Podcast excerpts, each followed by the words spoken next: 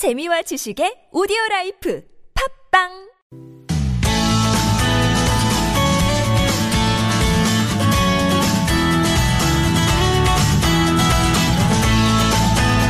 네, 서울 속으로 황원찬입니다. 2부 시작됐습니다. 오늘 수요일이고요.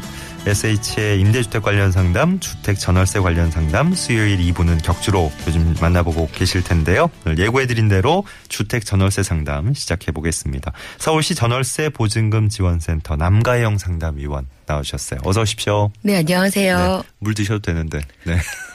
제가 타이밍을 잘 맞춰야 되는데, 물을 드셨다가 그냥 내려놓으시네. 아유, 참. 어, 달게 빨간 날입니다. 예, 근데 나와주셨어요. 오늘 원래 저 보증금 지원센터는 쉬는 거죠. 어, 그럼요. 어, 여기를 위해서.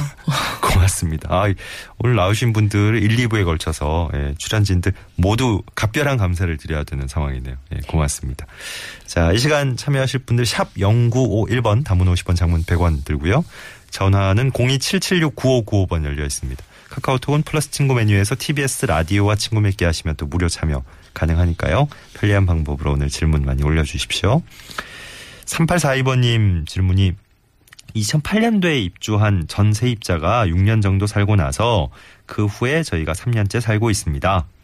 근데 도어락이 고장이 나서 이거를 집주인이 수리해 줄까요? 라고 질문을 하셨어요. 창문 틈에서 물도 새고 불이 안 들어오는 형광등도 있고요. 뭐 곳곳에 좀 어, 자잘한 문제들이 있는데. 예. 근데 이제 2008년부터 6년 정도 산 전세입자가 있고 그 후에 이제 3년째 살고 있는 거니까 이게 누구의 잘못이다. 이걸 따지기가 좀 애매하고 예. 집주인이 과연 수리를 해줄까 걱정되시는 상황이에요. 잘못이다기보다는 그러니까. 고장 났으니까 그거 누가 해줘야 되냐 네. 이제 이런 아. 물 그렇죠. 질문이신데 어, 어느 분이 사실 때 하자가 생겼냐 이렇게 표현을 해야 되는군요. 예. 어, 요즘은 임대차 계약을 쓸 때요. 네. 이 수선에 대한 수리에 대한 부분도 어, 누가 해주기로 한다, 집주인이 하기로 한다, 세입자가 하기로 한다 그런 특약을 작성하는 경우가 많이 있으세요. 그래요? 이런 특약이 있다면은 그 네. 특약에 의하시면 되는 거죠. 예. 그런데 지금 이제 그런 내용은 따로 없으신 것 같아요. 그래서 이제 그런 특약이 없는 경우에는 예. 어, 도락 설치한 지 이제 오래되었거나 네. 뭐즉 이제 노후로 인해서 사용을 못 한다거나 예. 혹시 뭐 새 것이라 하더라도 뭐 불량이거나 고장이 나서 어, 사용 을 못 한다면 집주인이 수리를 해 주셔야겠죠. 네. 어, 그런데 뭐 세입자가 어떤 사용상의 부주의로 인해서 고장이 났다. 그러면 세입자가 수리를 해야 되겠죠. 음. 음, 그래서 지금 어, 도락 고장 사실을 발견하면 예. 세입자는 이제 바로 집주인에게 고장 사실을 알리는 게 좋, 좋을 것 같아요. 예. 그리고 아무래도 설치한 한 3, 10년 된 것 같죠? 지금 네. 말씀하신 거 보니까. 예. 노후로 인해서 사용이 안 되는 것일 수 있을 것 같아요. 음, 음. 그리고 또 세입자가 딱히 사용상에 뭐 부주의했다 이런 거를 이제 입증할 수 없는 경우일 것 같으니까 예. 이럴 때는 집주인이 수선을 해 주시거나 음. 이제 교체를 해서 계속해서 사용할 수 있도록 해 주어야겠죠. 지금 기본적인 원칙을 쭉 얘기하시니까 어 그렇구나 하고 그게 끄덕끄덕하게 되는데 문제는 이제 근데 이제 도어락은 예. 임차주택 내가 처음에 이 집을 네네. 봤을 때 붙어 있었던 거잖아요. 예. 부착되어 있는 예. 시설물이잖아요. 그렇죠. 그렇기 때문에 임차인은 그 임대차 계약 기간 동안 어. 원래 용도대로 사용을 하는 사람이잖아요. 네. 어. 그러니까 계속해서 그 기간 동안은 사용할 수 있게 해주셔야죠. 그래요. 네. 이제 현실적으로는 이게 약간 분쟁이 되는 사례도 많이 있죠. 물론 이제 간혹 이런 경우도 있어요. 어. 집주인이 못 해준다 이러면은 세입자가 교체를 해요. 네. 음. 그리고 나중에 이제 원상회복이라 그래서 가져가시는 아, 거죠. 예전에 고장 난 거 그냥 붙여놓고. 예, 그런 어. 경우도 있으세요. 아, 예? 그러시고 또 질문 중에 뭐 창문 틈에서 물이 샌다 그러셨거든요. 네. 요건 이제 누수로 인해서 방수 작업 같은 게 필요한 것 같아요. 이건 세입자가 어 쉽고 간단하게 음. 예. 사소한 하자가 아니기 때문에 네. 이건 집주인에게 알리고 수선을 할 때 세입자는 여기에 대해서 협조를 해 주셔야겠죠. 예. 그리고 어 불이 안 들어온 형광등 이런 얘기 하셨는데 네. 불이 안 들어오는 형광등이 있다는 거는 형광등 자체가 이제 마모 다 이제 내용 연수가 다 돼서 예. 음. 교체해야 되는 거는 간단하게 교체할 수 있으니까 네. 이러한 소모품에 대해서는 세입자가 하시는 게 맞죠. 그런데 이제 간혹 논란이 되는 게 예. 안전기 같은 부분이 있어요. 아, 안전기. 네, 안전기 아시죠? 네, 이게 네. 형광등 위에 붙어 있는 거. 그렇죠. 그냥 불, 불 깜빡깜빡하고 안 들어온다고 형광등에 그렇죠.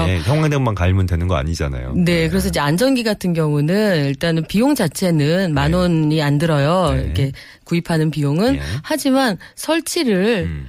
어 어떤 분들은 쉽다. 어떤 분- 분들은 이제 못하니까 집주인이 해줘야 된다. 예, 예. 뭐 사람 불러야 된다 이러는데 음. 아나운서님 어떻게 생각하세요? 네. 아니 제가 딱 아, 오늘부터 이걸 이걸로 결정하죠라고 이제 말씀을 드렸으면 좋겠는데 권한이 없어서 있어. 그렇죠, 그렇죠. 아니 근데 이거는 뭐 누가 할 수 있고 못 하고 이거 문제 보다는 이제 비용을 어느 분이 분담해야 되나 집주인 뭐 세입자로서 일단 뭐 안전기 네. 같은 경우에도 예. 뭐 비용은 사소한 비용이기 때문에 세입자가 이제 형광등 교체하는 것처럼 네. 할수 있다라고 보는 견해도 약간 소수의 의견도 있으세요. 하지만 그거를 구입 어쨌든 구입을 한다고 해서 예. 뭐 형광등, 형광등처럼 바로 끼우는 게 아니니까 네네네. 일단은 어 부착이 되어 있잖아요. 예. 예, 그렇기 때문에 이거는 임대인이 어. 어, 하게 해주셔야 되는데 예. 또 세입자가 뭐 또 잘 하시는 분 같으면은 네네. 비용에 대해서는 예. 뭐 임대인에게 요, 뭐 요구한다 하더라도 본인이 직접 하실 수 있지만 예. 대부분 예. 일단 저는 못 하거든요.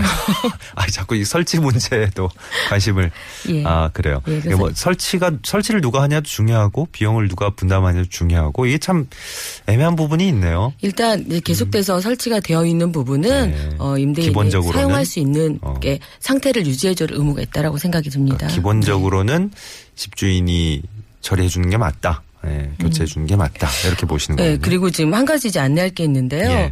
어, 이렇게 이제 이건 약간의 작은 분쟁이잖아요. 네. 그런데 임대인, 세입자, 주택 임대차에 대해서는 분쟁거리가 많이 있어요. 음. 이제 지금까지는 서울시 이제 저희 센터에서 진행하는 것처럼 예. 서울시하고 경기도 등 이제 일부 지자체에 대해서만 주택 임대차 분쟁 조정위원회가 있었어요. 예.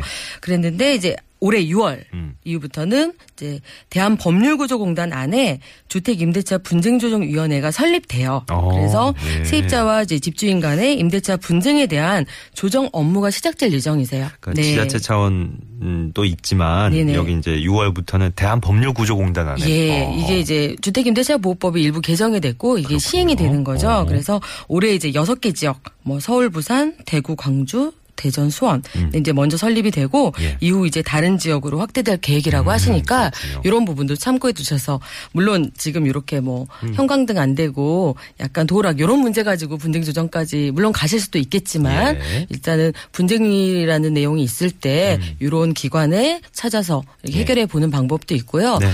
아까 처음에 제가 말씀드렸던 것처럼 어, 표준 임대차 계약서에 보면은 어, 수리 비용에 대해서 누가 수리할 곳이 어떤 곳이 있고 예. 누가 하기로 한다라는 그런 특약할 수 있는 란이 있어요. 계약서를 이제 작성을 하실 때도 예. 그러한 나중에 조정에 이제 주장할 수 있는 근거가 되기 위해서 예. 계약서 작성하실 때 그런 특약을 해 두시면은 아하. 좋으실 것 같아요. 알겠습니다. 네. 오늘 3일절이고 서울 도심에도 집회가 굉장히 많은데요. 여기저기서. 지금은 세종대로 동암 연세점 앞에도 또 집회가 진행 중입니다. 어, 이 집회 영향으로 세종대로 광화문 삼거리에서 서울광장 구간 양방면 전면 통제되고 있습니다. 참고해 주시기 바랍니다.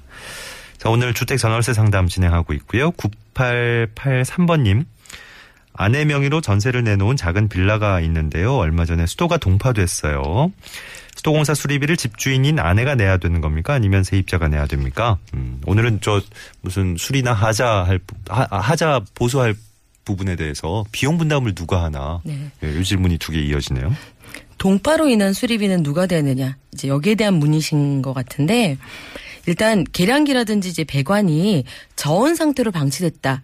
즉, 뭐, 그로 인해서 동파가 됐다 그러면은 세입자한테 일부, 어, 과실로 인한 책임 있는 걸로 봐요. 예. 쉽게 말하면 우리가, 어, 저온 상태로 되지 않도록 뭐, 헌옷을 뭐, 배관에 음. 넣어놓는다든지 예. 계량기 쪽에다가 이렇게 좀, 어, 동파되지 않게 어떠한 예. 조치를 하잖아요. 네. 왜냐하면 세입자에게 선량한 관리자로서의 주의 의무가 있기 때문에 예. 그런 의무를 다 했는지 네. 일단 요거를 입증을 해 보셔야 될 것 같아요. 음, 그럴 경우는 어, 예를 들어서 세입자가 다 이렇게 선량한 관리자의 주의 의무를 다 했어요. 예. 그럼에도 불구하고 동파 사고가 발생했다라고 한다 그러면은 세입자한테는 어느 정도 책임을 좀 면할 수 있다라고 봐요. 음. 그런데 집주인도 음, 임대차 계약 기간 그 존속하는 그런 기간 내에 네. 어, 세입자한테 사용 수익에 관한 필요한 조치를 이제 취하게 할 그런 의무가 있거든요. 예를 들자면 예, 예. 어, 겨울철 이제 본인 이제 본인 소유의 집이잖아요. 그러니까 수도관 계량기라든지 이런 부분이 원활하게 이렇게 작동이 되기 위해서는 이 집은 이러 이렇게 조치를 해야 된다. 예. 이런 거를 임대인에게 세- 세입자에게 미리 점검을 해서 이런 사전에 통보를 해줘야 될 또 그런 의무도 있거든요. 뭐 서로 서로 다 책임이 네. 있는 거네요. 그러니까 네. 일방적으로 한쪽으로 뭐 미룰 수는 없고. 그러니까 집주인이 남녀가 해야 되냐, 세입자가 해야 되냐, 예. 요 질문 가지고서는 각자의 의무가 있고 또 어느 정도 관리상의 책임이 있으니까 예. 그런 거를 서로 해- 본인들이 가지고 있는 의무를 다 이행했는지 예. 요걸 일단 먼저 검토를 해보셨으면 좋겠어요. 어. 아니 근데 뭐 이, 런거 관련해서 가끔씩 분쟁이 좀 커져서 법정 소송까지 가고 뭐 이런 경우도 있더라고요. 네, 맞아요. 이런 판결이 나와야 되는 거잖아요. 네네. 어쨌든. 예전에 한 네. 2년 전이었나요? 네. 수도관 동파 관련에 대한 판례가 하나 있었는데 예. 세입자가 이제 수도관이 파손이 됐어요. 네. 집주인에게 수리비 지급을 요청을 했고요. 예. 집주인은 이걸 받아들인 거죠. 네. 그래서 어 수리비를 냈는데 예. 나중에 이 세입자가 이사 갈때 예. 그동 예전에 그 동파 관련해서 수도관 수리비를 제외하고 보증금을 돌려줬어요. 아, 그럼 세입자가 부담한 거네 결국. 네, 그래서 세입자가 여기에 대해 소송을 낸 거죠. 예. 그래서 이제 1심에서는 어 세입자가 관리상의 부주의했다. 예. 요거에 측측 그러니까 맞춰져 가지고서는 거기에 대해서 세입자가 내야 된다라고 했는데 여기에 또 세입자가 항소를 음. 네. 근데 그 항소된 이유가 이 아파트 그 베란다 쪽에 이제 아무래도 관이 있었나 봐요. 예. 그래서 동파가 워낙 잦았던 곳이다. 음, 구조상. 어, 구조상. 네. 그래서 아무리 세입자가 관리상에 그런 어 뭐 파손되지 않기 위해서 다 책임을 다했다 하더라도 음. 구조에 따른 동파이기 때문에 이건 예. 집주인이 수리비를 내는 게 맞다. 아우, 또 이렇게 해서 또? 어. 예, 승소했던 경우가 있으세요. 그렇군요. 음. 그러니까 어, 구조적으로 동파가 될 수밖에 없는 환경이었는지 예. 세입자가 거, 어, 동파가 되지 않게 선량한 관리자로서의 주의무를 다 했는지 음. 아니면 임대인이 본인 집이지만 뭐 아무런 그 고지라든지 동파 관련해서 예. 그런 어 이런 안전에 대한 부분에 대해서 통보한 게 전혀 없는지 있는지 네. 이런 부분을 가지고 판단을 좀 해보셨으면 좋겠네요. 몇몇 조건들을 살펴봐야 되는 거군요, 우선. 음, 알겠습니다. 주택 전월세 상담 진행하고 있습니다. 4262번님, 주택을 원룸으로 꾸며서 월세를 놨습니다. 세입자가 단기로 두 달만 산다고 했는데, 이럴 때, 어, 복비는, 부동산 중개 수수료는 어떻게 계산해야 될지, 예. 처음 계약을 했을 때는 12개월 24만원 달라고 하던데, 맞는 건지요? 단기지만, 천만 원 보증금에 월 60만원. 예, 이렇게 보증금도 받은 상황입니다. 하셨어요. 계산이, 달. 계산이 들어가야 되는군요. 예, 음. 세입자가 단기로 두 달만 산다고 해서 어, 두달 2개월짜리 임대차 계약서를 작성을 하신 거죠. 요거는 네. 어, 근데 예. 2개월 단기 임대차 계약이라고 해서 예. 중개 수수료 조례가 별도 있는 건 아니세요. 그죠, 그죠. 예. 예, 일단 계산을 한번 해볼게요. 네. 어, 주택을 원룸으로 꾸몄다고 했으니까 이건 공부상 주택이죠. 예. 주택에 대한 중개 수수료 요율을 적용받습니다. 네. 그러면 60만 원, 월세가 이제 60만 원이에요. 네. 일단 곱하기 100을 하면 예. 이제 6천만 원이 되죠. 예. 여기에 다- 어, 천만 원 보증금 받았다고 했으니까 보증금 천만 원을 더하면 7천만 원이 되고요. 거래 금액 5천만 원 이상에서 1억 원 미만에 해당이 되기 때문에 상한율 0.4%를 이제 적용을 하면 28만 원이 나와요. 그래서 어, 복잡하군요, 예. 생각보다. 예, 어. 그래서 세입자가 이제 그 중개 수수료 그러니까 중개 어 하시는 분께서 24만 원을 청구를 하셨어요. 예. 그래서 중개 수수료 요율 이상을 요구했다고 네. 이게 틀렸다라고 할 수는 없네요. 근데 어쨌든 네. 지금 뭐 두 달만 살기로 한 그 계약에 대해서 중개 수수료가 뭐, 뭐 다, 다 이걸 요구해도 되는 건가 뭐 이렇게 생각을 하시는 거잖아요. 음. 중개 수수료, 중개 보수에 대해서는 네. 임대차 계약 기간이 두 달인지 그러니까. 12개월인지 네. 24개월인지에 네. 따라서 보수의 차이는 없습니다. 알겠습니다. 뭐 이거는 그래도 상한선은 안 받으신 거고 이제 조금 이제 그걸 감안해서 어, 줄여주신 것 같은데 여기에 대해서 또 이견이 있으셔서 질문을 하셨네요. 뭐 주- 중요한 거는 분명한 거는 중개 수료에 대해서 뭐 몇 달 살고 뭐 2년 살고 이 이거에 따라 차이는 중개 보수 차이는 없다는 거죠. 아주 예전에는 네. 그랬던 적이 있어요. 아주 예. 예. 전에 알겠습니다. 예, 지- 지금은 그렇지 않습니다. 예. 음, 48분 지나고 있는데요. 오늘 저희가 저, 어, 보신각 쪽에 예, 3일절 타종 행사하는 것 때문에 조금 이제 시간이 앞당겨져서 끝나는 시간이 앞당겨져서 시간이 굉장히 애매하게 남은 셈이에요. 하나만 그럼 짧게 좀 봐주실까요? 예. 3840번님 사연 볼까요?